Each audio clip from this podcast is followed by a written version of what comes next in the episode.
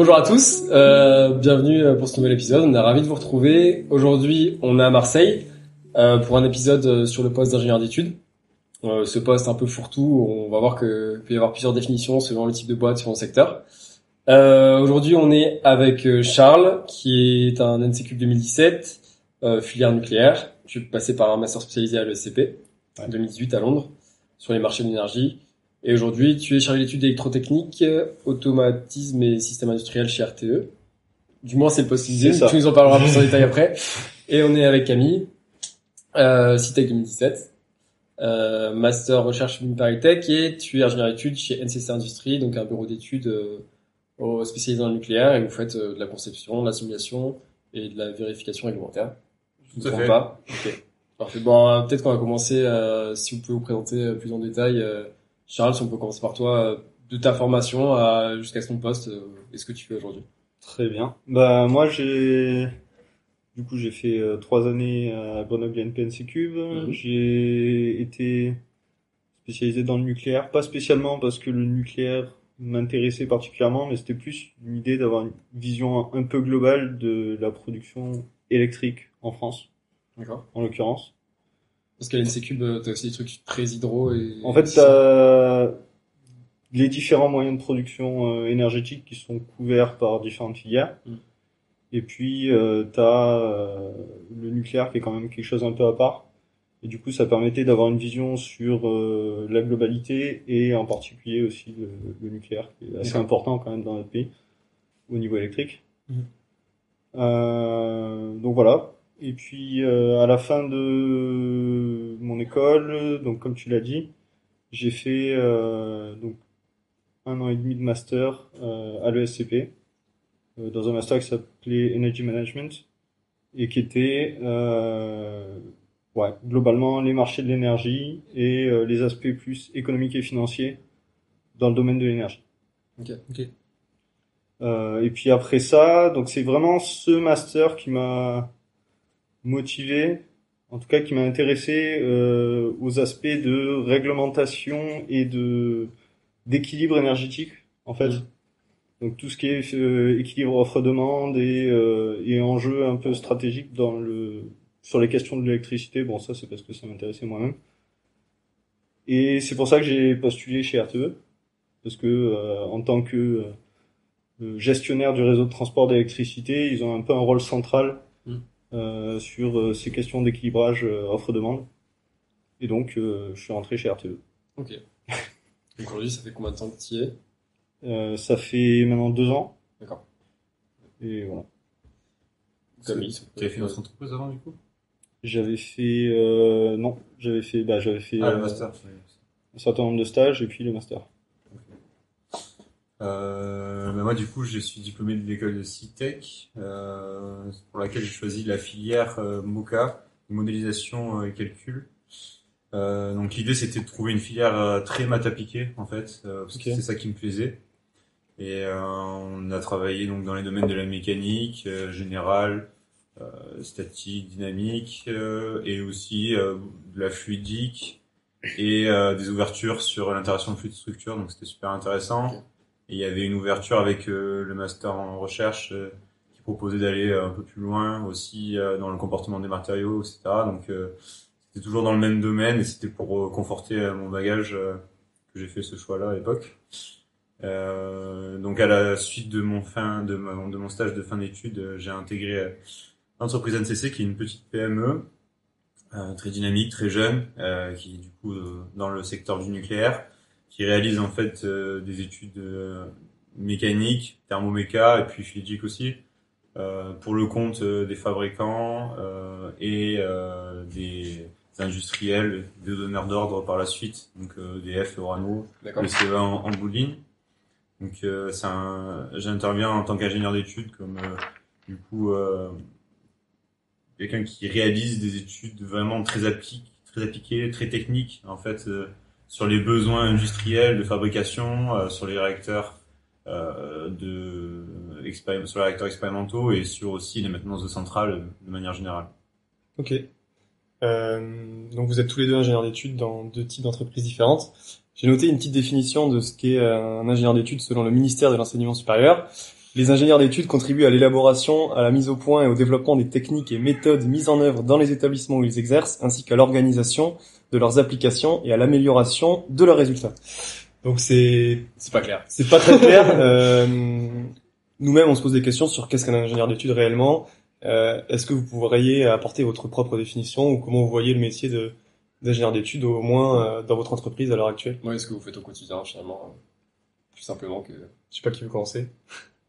Moi, j'y vais. Vas-y. Allez. Euh, dans le dans l'entreprise où je suis, en fait, euh, ça marche euh, par la définition d'un cahier des charges. En fait, c'est vraiment euh, notre euh, point de départ sur les travaux qu'on réalise. Donc, généralement, il y a un besoin qui est clair ou qui est à définir. On peut accompagner des fois notre client sur ce point-là. Et l'idée, c'est d'établir en fait un cahier des charges qui va vraiment pouvoir répondre techniquement à, à ce besoin. Et nous, notre travail, le mien en tout cas, c'est vraiment d'essayer de mettre en application euh, ce, ce cahier des charges via en fait d'un côté ben, les réglementations euh, en vigueur euh, dans le domaine du nucléaire qui sont assez lourdes et euh, aussi ben, les besoins de, des fabricants, les besoins des industriels à s'adapter euh, dans des problématiques aussi de coûts et budget pour aller au mieux, au plus efficace, au plus optimisé pour euh, répondre en fait aussi aux besoins tout en vérifiant le domaine de la sûreté qui est très développé aussi dans, le- Ok. dans le milieu du nucléaire. Mais concrètement, ce que tu produis, c'est des simulations, des calculs? Oui, plus concrètement en fait, euh, l'idée c'est de, de rendre en fait un dossier d'études. C'est vraiment le livrable que l'on que l'on que l'on vend, sur lequel on travaille, que l'on produit. Ce dossier d'études, en fait, il résume euh, toute une méthodologie, euh, pour ma part, dans le calcul mécanique, bah, de d'hypothèses, euh, de façons de faire, de procédures, de d'outils qui vont nous amener en fait à dégager des conclusions sur euh, la faisabilité, puis euh, les choix euh, de fabrication pour euh, l'installation d'équipements, par exemple, ce qui est un peu le cœur euh, de mon métier. Euh, Parce que vous êtes vraiment dans la conception. Enfin, toi, t'es vraiment dans la conception. alors, le métier de conception en lui-même, de dessin industriel, de, de modélisation 3D, c'est c'est pas le cœur de mon métier. C'est Ok. c'est des, c'est des ingénieurs avec qui je travaille, des ingénieurs conception, tous les jours. Mais euh, moi, mon domaine, c'est plutôt de récupérer justement ces CAO, euh, ces dessins, et dans- de créer des modèles de calcul derrière pour euh, venir simuler, euh, dans le cas des réglementations, bah, des accidents, des services, Des comportements. des comportements exactement et d'en déduire du coup euh, la, la, la rigueur ou non de notre installation vis-à-vis en fait euh, bah, des exigences. Charles, tu travailles dans un plus grand groupe. euh, Est-ce que c'est la même définition Est-ce que c'est le Ouais, même alors poste à peu près? moi dans mon cas c'est un peu plus je sais pas, c'est un peu je trouve que c'est un peu différent de ce que tu viens de décrire. Euh, nous on est plus euh, en quelque sorte des experts techniques euh, au sein de RTE sur deux domaines précis. En fait, on va avoir une partie calcul électrotechnique. Donc, euh, comme on transporte de l'électricité, en fait, c'est le comportement de tous nos systèmes en cas de défaut. Si on a un court-circuit sur une ligne électrique, euh, il faut euh, qu'on puisse expliquer ce qui va se passer. Et le deuxième aspect, c'est comment doivent se comporter nos ouvrages en cas de défaut, justement. Et donc, c'est une partie beaucoup plus orientée automatisme. C'est pour ça qu'il y a à la fois électrotechnique et euh, Ah, et, ici, euh, Asie, ouais, dans, dans ma description de profil. Euh, donc ouais, euh, on est consulté par les autres euh, entités de RTE lorsqu'ils veulent savoir euh, comment doit se comporter euh, certains matériels euh, tout au long de, euh, la durée de vie de nos ouvrages. D'accord. Donc ça, c'est que vous avez dit que t'es un peu, euh, un peu un poste tiroir chez RTE. C'est Et ça. que, ouais, t'intervenais, euh, t'as un peu, t'apportais l'expertise technique tout au long de la durée de vie, ouais, du...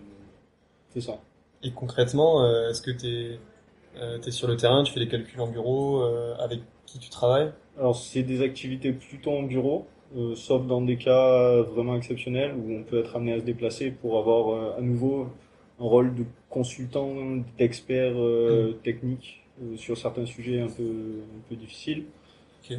Euh, mais la plupart du temps, en fait, on est dans notre bureau et on est sollicité par d'autres euh, entités de RTE euh, pour euh, fournir un avis ou donner des recommandations euh, de fonctionnement des, des lignes. Donc c'est un, cahier des charges interne auquel tu réponds. euh, Enfin, est-ce qu'on peut parler de cahier des charges? Sous quelle, enfin, On sous a- quelle forme tu travailles et qu'est-ce que c'est quoi le type de rendu que tu produis? Alors, on n'a pas nécessairement des livrables tels que tu as décrit, c'est-à-dire dans le, on ne doit pas mettre un avis sur la faisabilité de certains projets, etc. Nous, on va plus analyser une situation existante ou une situation qui va être créée et euh, et dans ce cas-là, on doit comment dire euh, répondre de la manière euh, la plus précise sur quels systèmes doivent être mis en œuvre pour assurer un certain nombre de critères. D'accord. C'est pas vraiment un cahier des charges, c'est euh, c'est plus une ouais une expertise. D'accord. Finalement, vous, en soi, vous avez un- le même nom sur une fiche de poste, de, de poste. Donc, on se rend compte que d'un côté, tu as tout travail pour des clients. Euh, finalement, euh, Charles, tu, c'était vraiment euh, pour RTE. Ouais.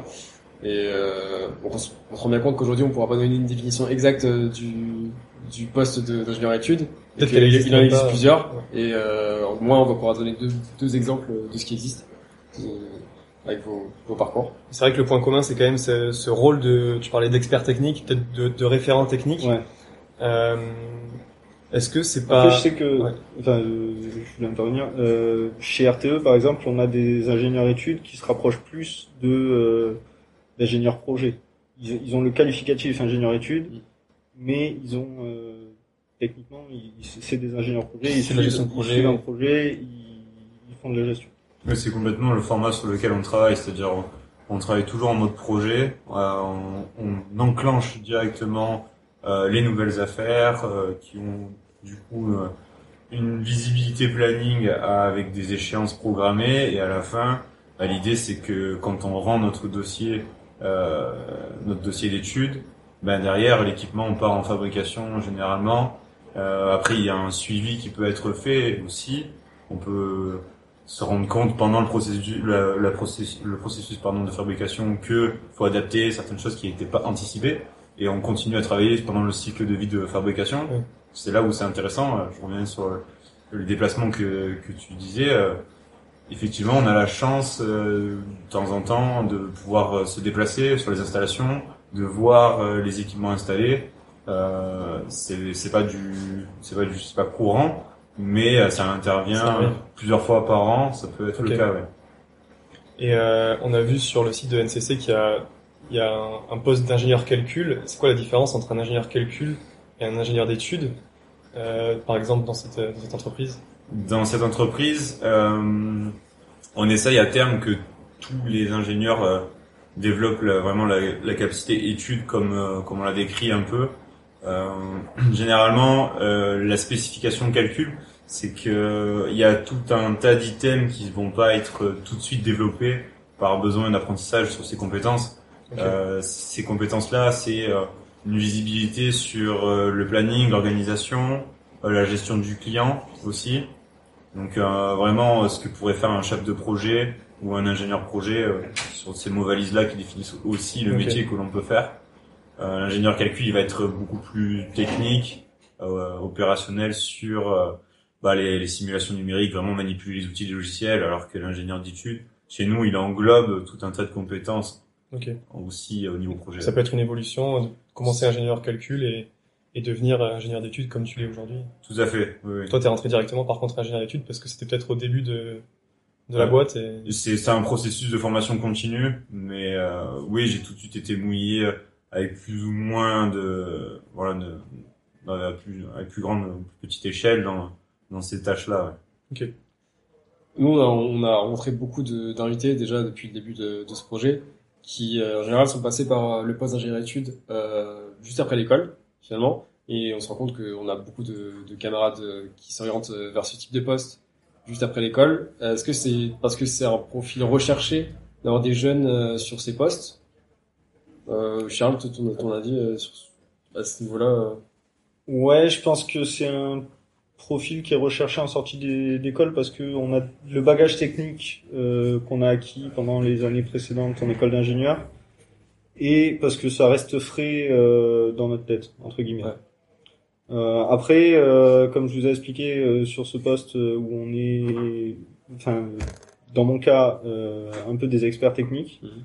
Euh, on a vraiment deux types de profils différents, c'est-à-dire qu'on a des ingénieurs qui sortent d'école, euh, donc des jeunes embauchés, et on a aussi des gens qui ont énormément d'expérience de boîte et qui euh, travaillent chez RTE depuis des années, qui maîtrisent le réseau comme leur poche, et qui eux sont des références sur tous les comportements du réseau dans une région. Donc généralement c'est plutôt ces personnes-là qui vont nous former, et puis au bout d'un moment on va évoluer chacun vers euh, des postes, mais en fin de carrière il y en a qui reviennent euh, vers ces postes d'experts euh, pour les connaissances qu'ils ont en fait.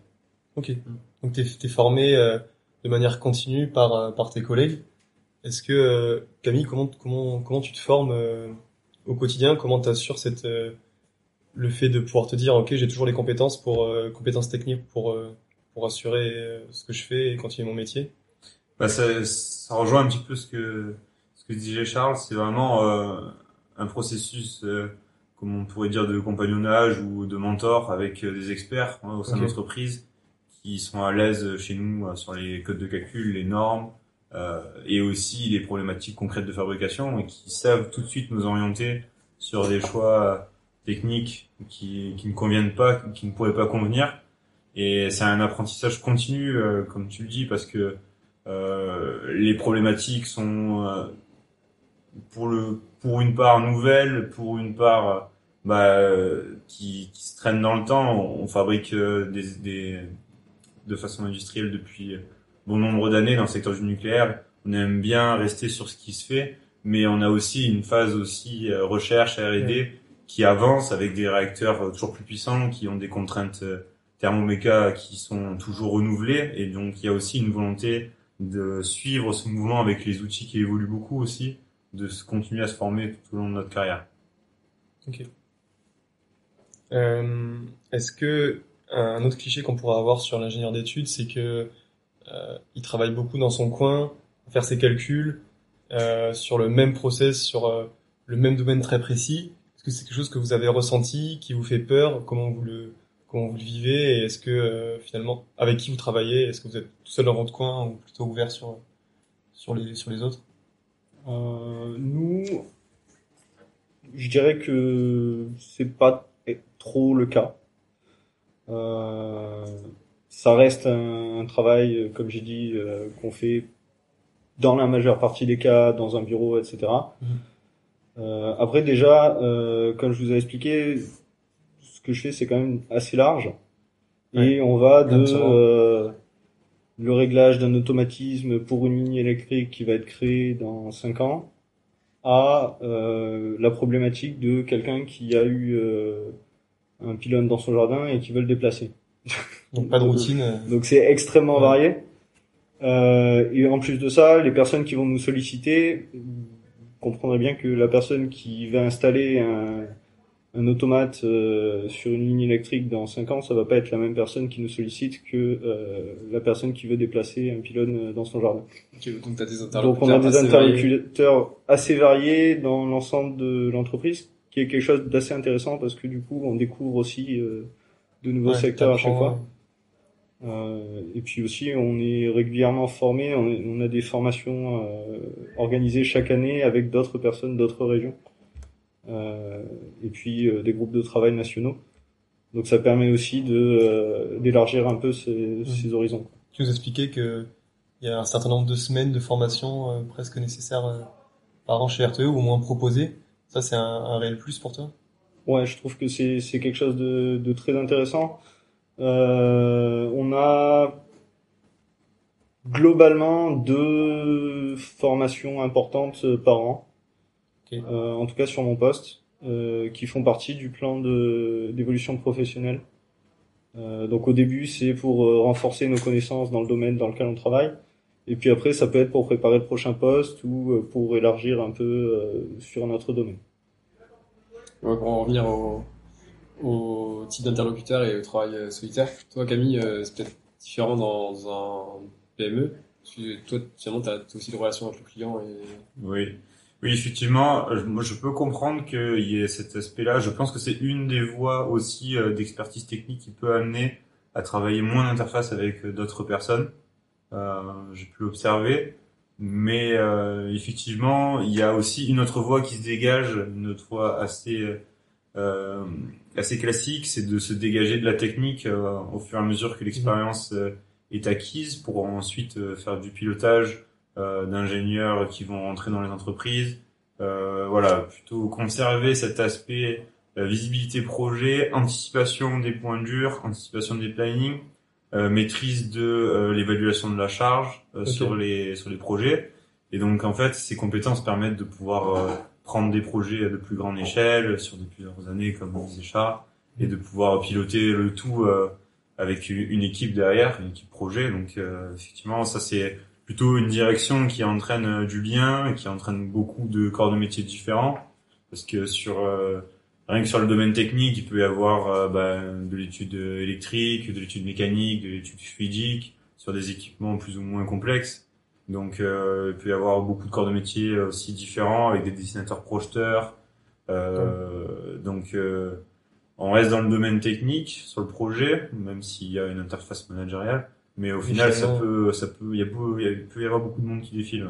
Donc de la stimulation et, Oui, et pas forcément d'ennui ou de, ou de routine. Non, effectivement. Et euh, en termes de technique pure, est-ce que euh, tu t'ennuies pas à réaliser euh, le même type de simulation sur les mêmes logiciels Est-ce que tu arrives à un moment de ta carrière, par exemple, où tu as envie justement de passer ce, ce pas, de reculer un peu sur la technique et peut-être d'avoir plus de responsabilités ou plus de tâches liées à la gestion de projet? Bah, dans l'entreprise euh, où je suis, on, a la chance d'avoir aussi un- une part euh, R&D qui est euh, développée au sein de l'entreprise, ce qui nous permet en fait sur des sujets qui sont similaires dans le cadre d'études de pouvoir développer en fait du code de calcul, des langages ou des outils, des petites boîtes à outils pour nous permettre de gagner énormément de temps sur ces études qui sont un petit peu redondantes, de gagner en qualité, en efficacité. Euh, donc euh, cette euh, cette dimension là permet en fait effectivement de, de rendre toujours euh, l'étude similaire bah, attrayante. Ouais. parce qu'on se dit bah je vais me replonger dans mon sujet pour pouvoir faire avancer ces ces sujets là et d'une autre part effectivement au fur et à mesure que la compétence technique augmente bah, les projets qui sont confiés sont aussi euh, plus challengeants. Et donc là on a des problématiques techniques qui sont euh, vraiment euh, de plus en plus complexes avec des enjeux, euh, des échelles de temps euh, qui sont traitées pour commencer de l'ordre de- des projets d'une semaine, un mois, deux mois, puis qui varient euh, sur des projets euh, sur plusieurs années. Donc c'est c'est de plus en plus intéressant aussi sur, sur ce point-là. Ok. Euh, je propose qu'on fasse une petite pause euh, avant de parler des peut-être des perspectives d'avenir. Si. Euh, je sais- on vous a expliqué le concept des petites questions. Euh, une personne tire un papier et pose la question euh, à l'autre invité et, et il y répond. Je sais pas qui veut commencer. Allez, je te essayer. Allez. Une question.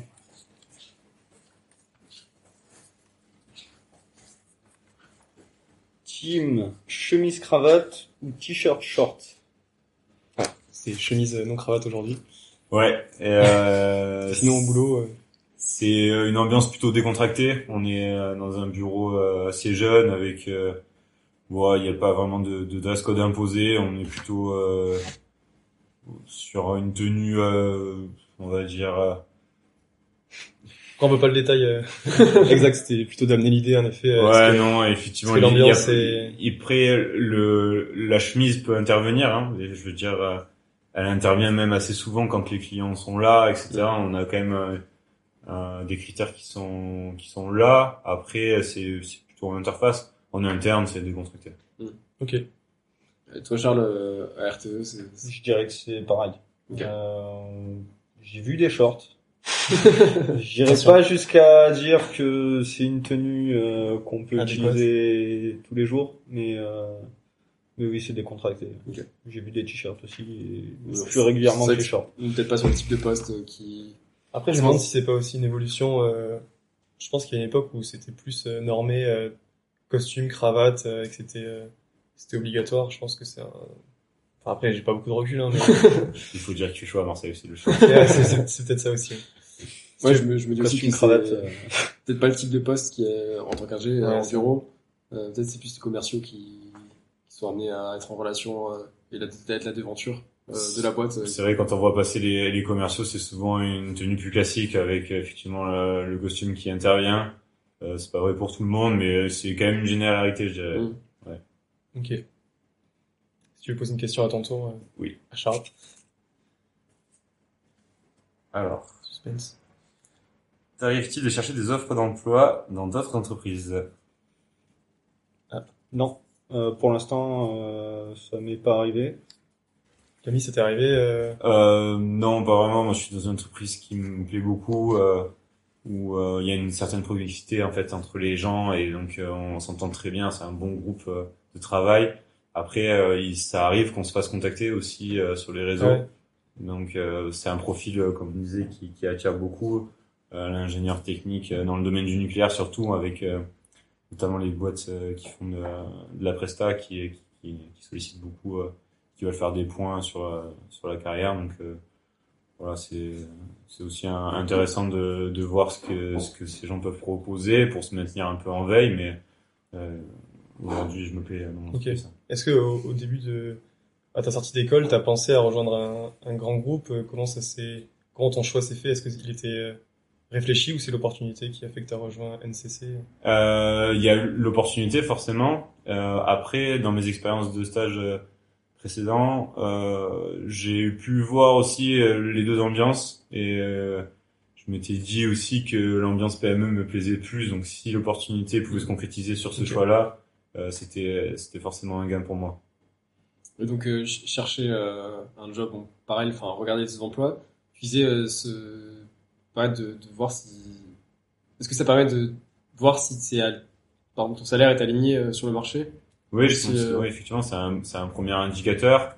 Après, euh, c'est aussi euh, pour voir quels sont les projets qui sollicitent du monde, etc. En fait, sans même euh, se concentrer sur l'offre d'emploi, c'est ça me donne Tu une- vois toujours les- une vision avec du recul les sur besoins des euh, entreprises, ouais, exactement, les besoins des entreprises, sur les corps de métier, ou aussi euh, sur les installations euh, qui se lancent avec euh, des besoins de recrutement, etc. Donc euh, c'est c'est intéressant pour ces points-là aussi.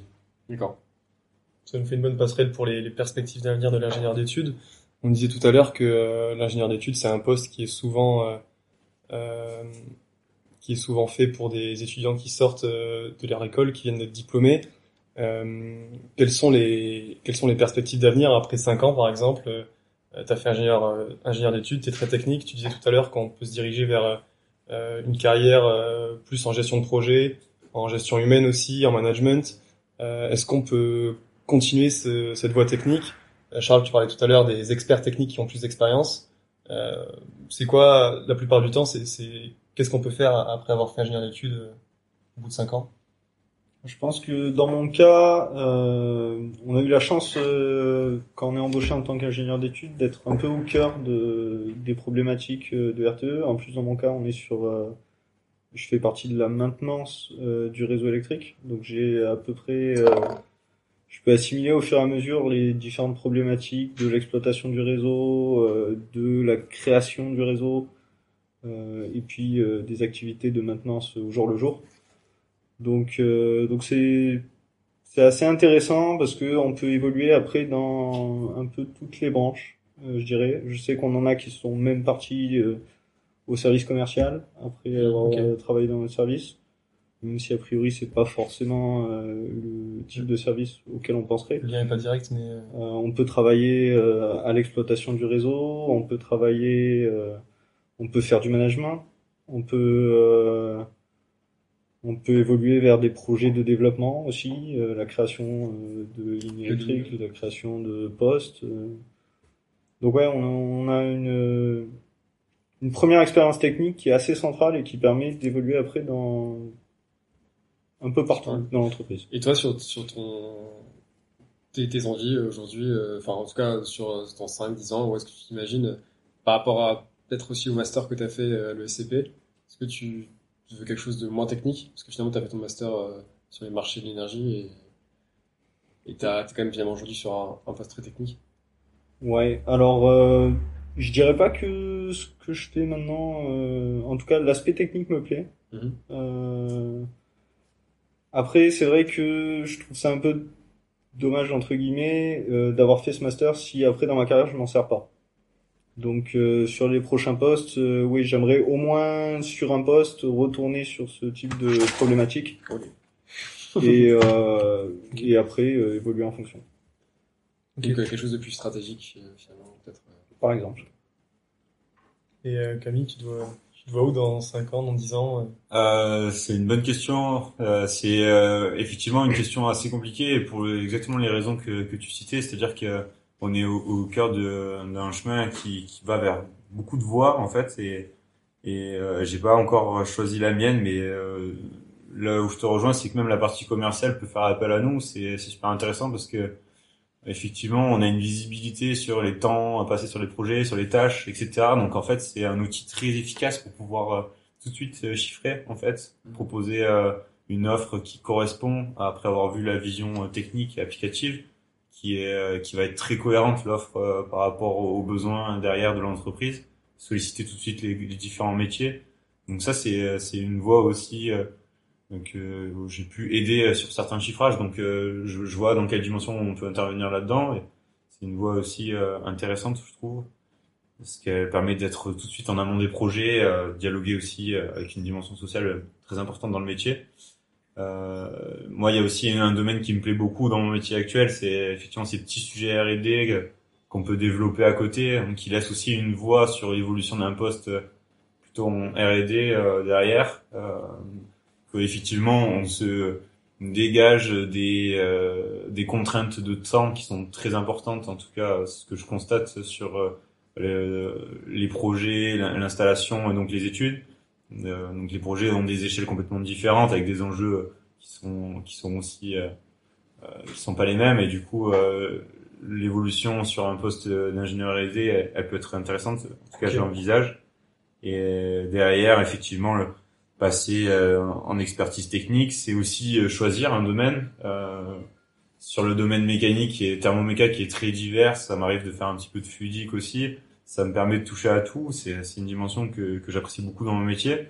Euh, S'orienter vers une expertise, c'est aussi faire un choix et, et aussi écarter du coup un petit peu euh, forcément les autres domaines Ouais. pour se plonger euh, dans, dans un.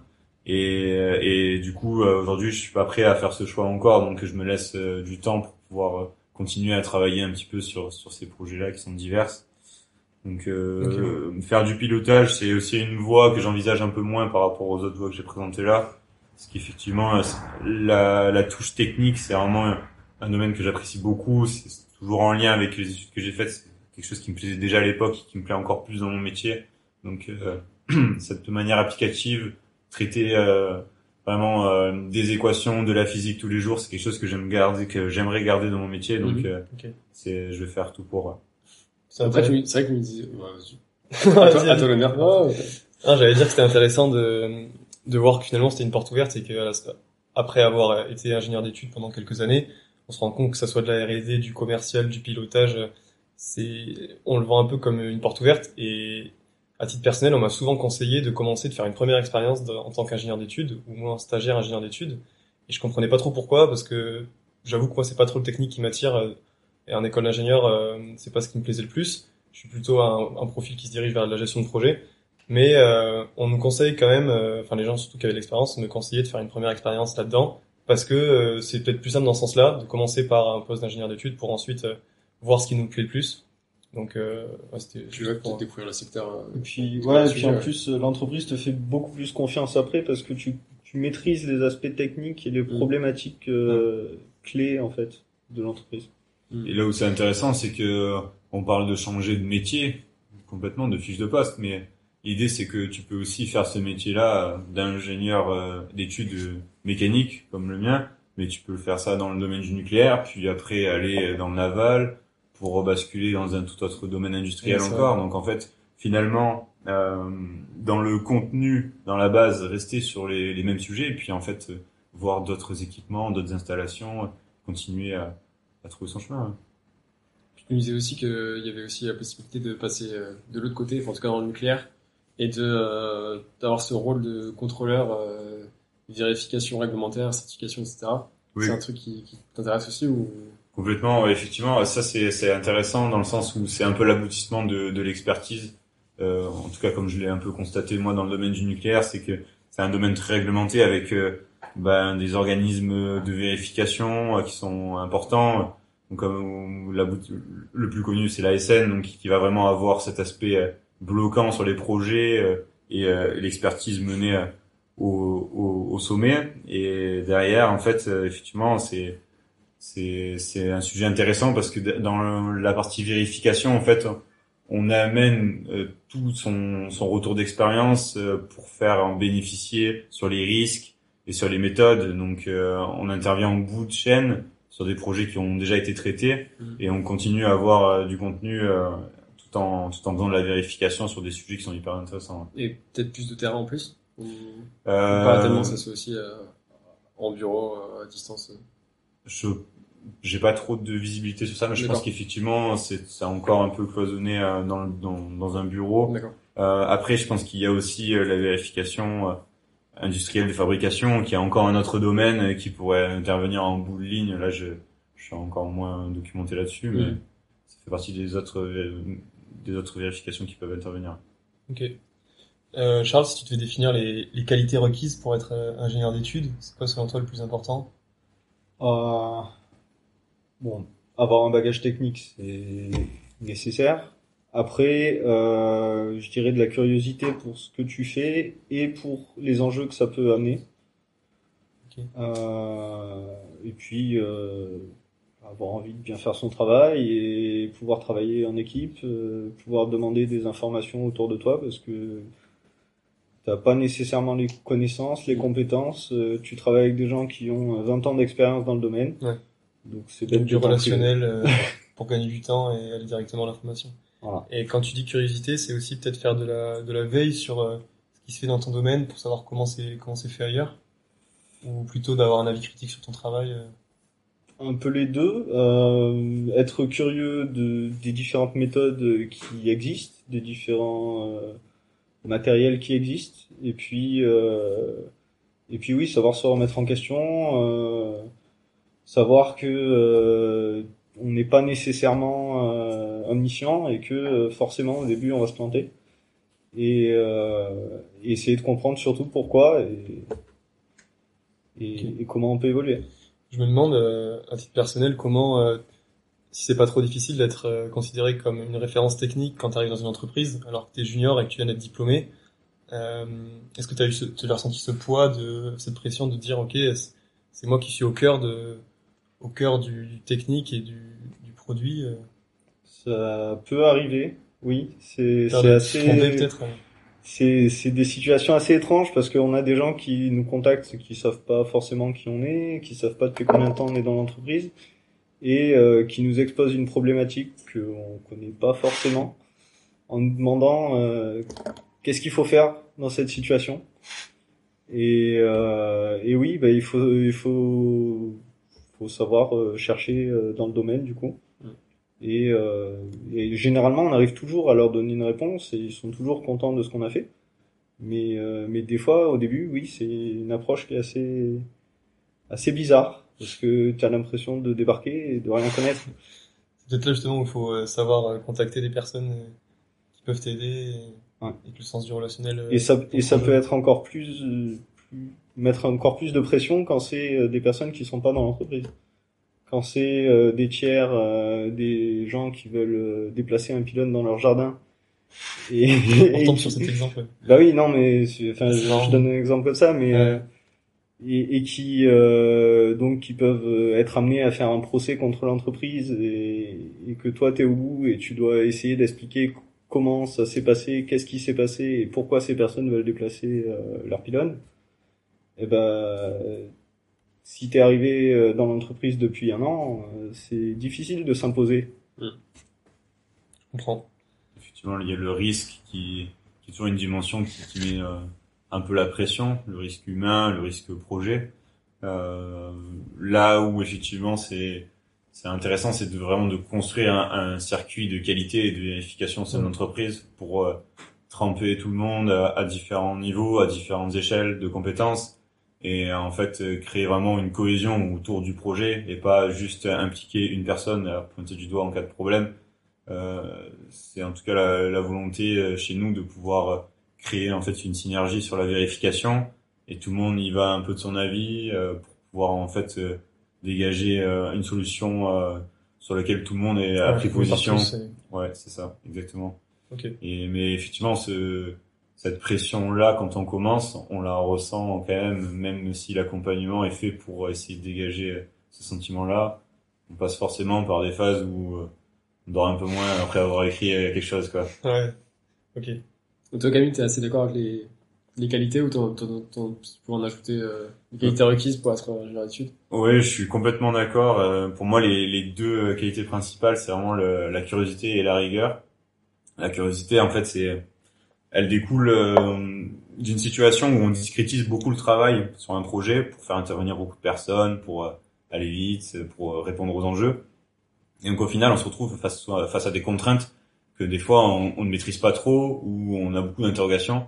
Et je pense qu'il faut continuer tout au long de sa carrière, à se poser les questions, aller chercher l'information pour aller comprendre en fait l'enjeu qui se cache derrière les contraintes qui sont en interface directe euh, ça nous permet souvent de trouver des solutions euh, qui sont qui sont pas évidentes ou qui qui seraient pas venues tout de suite par l'intuition et qui souvent sont sont bien plus intéressantes en fait quand on comprend ce qui se cache derrière.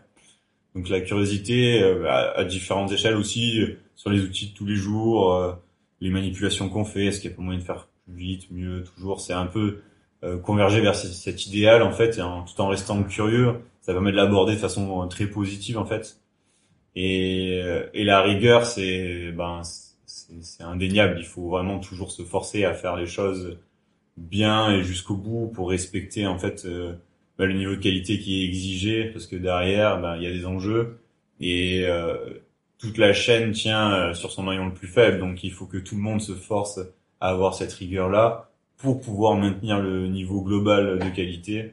C'est super important pour un ingénieur d'études. Ok.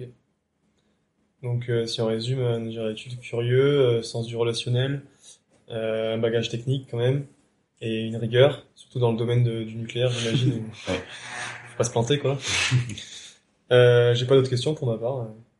J'en ai pas non plus, mais si, si vous avez envie d'aborder un sujet en particulier, vous aussi, on peut le faire. Sinon, on va pouvoir mettre un club de fin à cet épisode, je pense. Ouais, c'était très intéressant. on s'est rendu compte quand même que l'ingénieur d'études euh, c'est peut-être pas un poste euh, qui a une définition euh, facile et en, fonction, quoi. en, fonction, des, entreprises, des, des types d'entreprises, des domaines, ça peut prendre plusieurs plusieurs dimensions, de la gestion de projet, du pilotage, un peu de R&D, du relationnel, du management. donc voilà, j'espère que ça en aura ça en aura inspiré certains. On peut remercier l'établissement qui nous a accueillis aujourd'hui. je te laisse on, donc on est aujourd'hui euh, au restaurant Le 24 euh, à Marseille. Euh, y a un bar lounge euh, assez euh, cosy. en tout cas, le lieu super agréable. Enfin, je sais pas ce que vous en pensez, mais ouais, sympa. je trouve ça très sympa. une carte qui propose des produits nobles.